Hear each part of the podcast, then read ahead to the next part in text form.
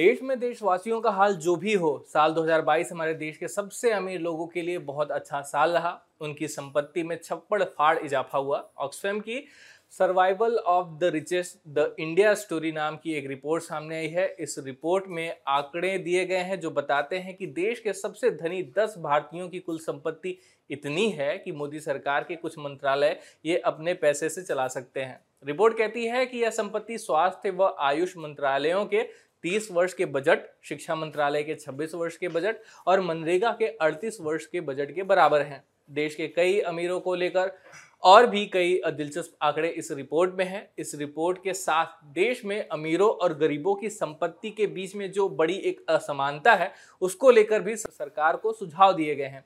इस वीडियो में जानेंगे कि क्या हैं वे सुझाव। उससे पहले आपसे छोटी सी अपील है कि इस वीडियो को लाइक करें और इसे ज़्यादा से ज़्यादा लोगों के साथ में शेयर करें। अब आते हैं ऑक्सफैम की रिपोर्ट पर। रिपोर्ट कहती है कि सबसे धनी 21 भारतीय अरबपतियों के पास 70 करोड़ भारतीयों से अधिक संपत्ति है। केवल पाँच प्रतिशत भारतीयों के पास देश की संपत्ति का 60 प्रतिशत हिस्सा है, जबकि नीचे के 50 प्रतिशत के पास देश की संपत्ति का सिर्फ़ तीन प्रतिशत हिस्सा है।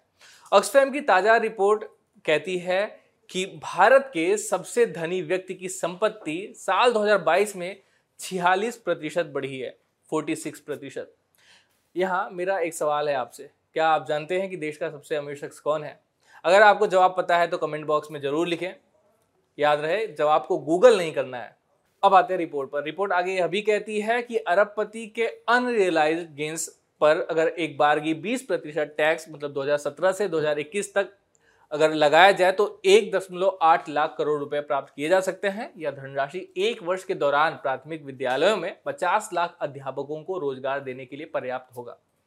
साल 2012 से 2021 के दौरान जो संपत्ति समृद्धि भारत में हुई, उसका 40 प्रतिशत ऊपर की मात्र एक प्रतिशत जनसंख्या को गया है, जबकि निचले 50 प्रतिशत जनसंख्या को मात्र तीन प्रतिशत हिस्सा मिला है।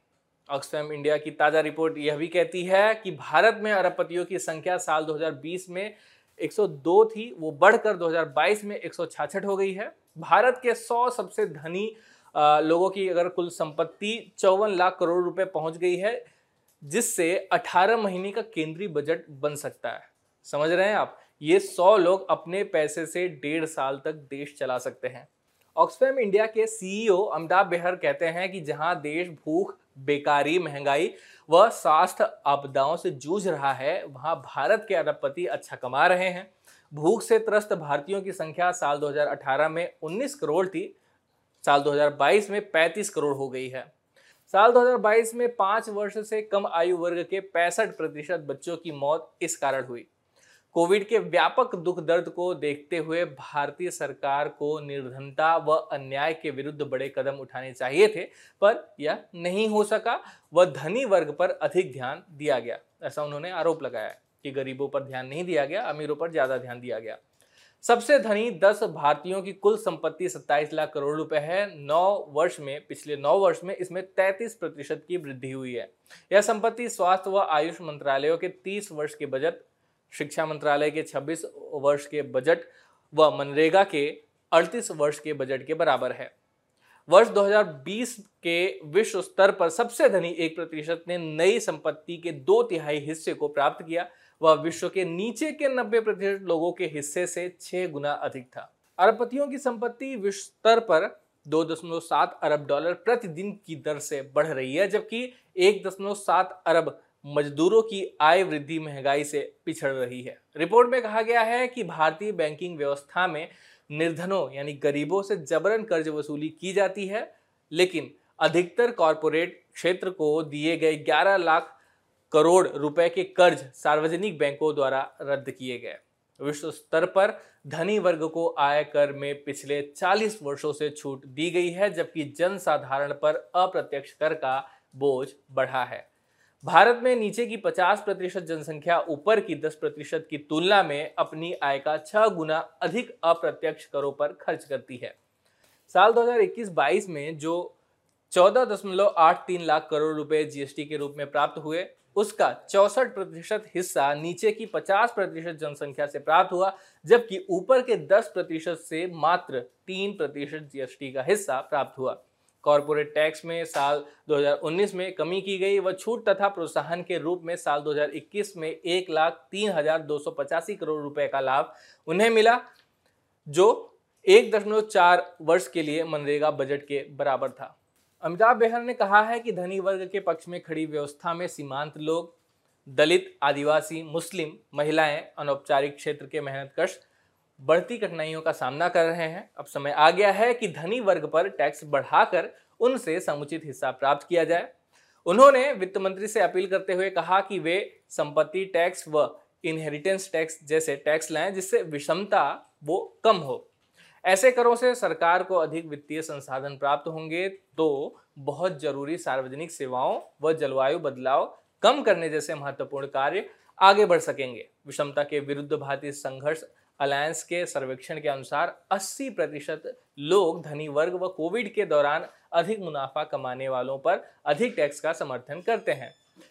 90 प्रतिशत ने कहा कि बजट में विषमता कम करने वाले कदम बढ़ाएँ, जैसे कि सबके लिए सामाजिक सुरक्षा, स्वास्थ्य अधिकार, महिला हिंसा कम करने के लिए उपाय आदि आदि प्रावधान लाए जाए ऑक्सफैम इंटरनेशनल की कार्यकारी निदेशक गैब्रिला बुचर ने कहा कि धनी वर्ग पर कर कम करने से कोई लाभ नहीं मिलेगा, जबकि अत्याधिक धनी पर कर लगाना विषमता को कम करने व लोकतंत्र सशक्त करने के लिए वैज्ञानिक प्रगति, मज़बूत सार्वजनिक सेवाओं, खुशहाल व स्वस्थ समाजों के लिए ज़रूरी है। कुछ ही दिनों में वित्त मंत्री निर्मला सीतारमण बजट पेश करने वाली हैं। ऑक्सफैम ने वित्त मंत्री को कुछ सुझाव भी दिए हैं। पहला सुझाव यह है कि सबसे धनी एक प्रतिशत लोगों की संपत्ति पर अतिरिक्त टैक्स लगाया जाए। यह कहने के लिए तो बहुत आसान लगता है कि जो, जो अमीर हैं उन पर ज़्यादा टैक्स लगा दिया जाए। लेकिन क्या यह समाधान है? नहीं। ज़्यादा टैक्स लगाना इसलिए समाधान नहीं हो सकता क्योंकि हम इस तरह की रिपोर्ट भी पढ़ते रहते हैं कि भारत के अमीर देश छोड़कर दूसरा ठिकाना तलाश रहे हैं और उनके ऐसा करने के पीछे जो वजह है उनमें से टैक्स दरों में बढ़ोतरी भी एक वजह है। तो टैक्स बढ़ाने का यह खामियाजा हो सकता है कि यहाँ के अमीर ऐसे देश की पनाह ले लें जहाँ टैक्स बहुत कम है या नहीं के बराबर है।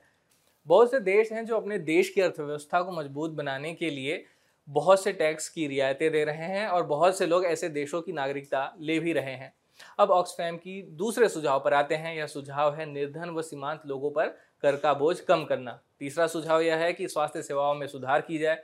उसके अलावा ऑक्सफैम ने सरकार से विभिन्न सामाजिक, आर्थिक श्रेणियों व क्षेत्रीय आधार पर स्वास्थ्य क्षेत्र में जो विषमताएँ हैं उन्हें दूर करने के लिए कहा है। साथ ही शिक्षा में सुधार लाने की बात भी कही है और भी बहुत से सुझाव दिए हैं ऑक्सफैम की तरफ़ से। और ये सुझाव वाजिब भी लगते हैं। और बात रही अमीरों पर ज़्यादा टैक्स लगाने की तो मेरा मानना है कि वेल्थ क्रिएटर्स को दुश्मन की तरह नहीं देखना चाहिए। उन्हें इतनी सुविधाएँ देनी चाहिए कि वे खुशी से ज़्यादा टैक्स दे पाएँ। उन्हें ज़्यादा टैक्स बाहर नहीं लगना चाहिए। ऐसा नहीं लगना चाहिए कि उनके ऊपर बर्डन है। नहीं तो उनके लिए किसी और देश की नागरिकता लेना आसान होगा और ऐसा अगर होता है तो नुकसान हमारा होगा। ऑक्सफैम की इस रिपोर्ट और उसके सुझावों पर आप क्या राय रखते हैं कमेंट बॉक्स में ज़रूर लिखें। वीडियो यहीं समाप्त होता है। धन्यवाद।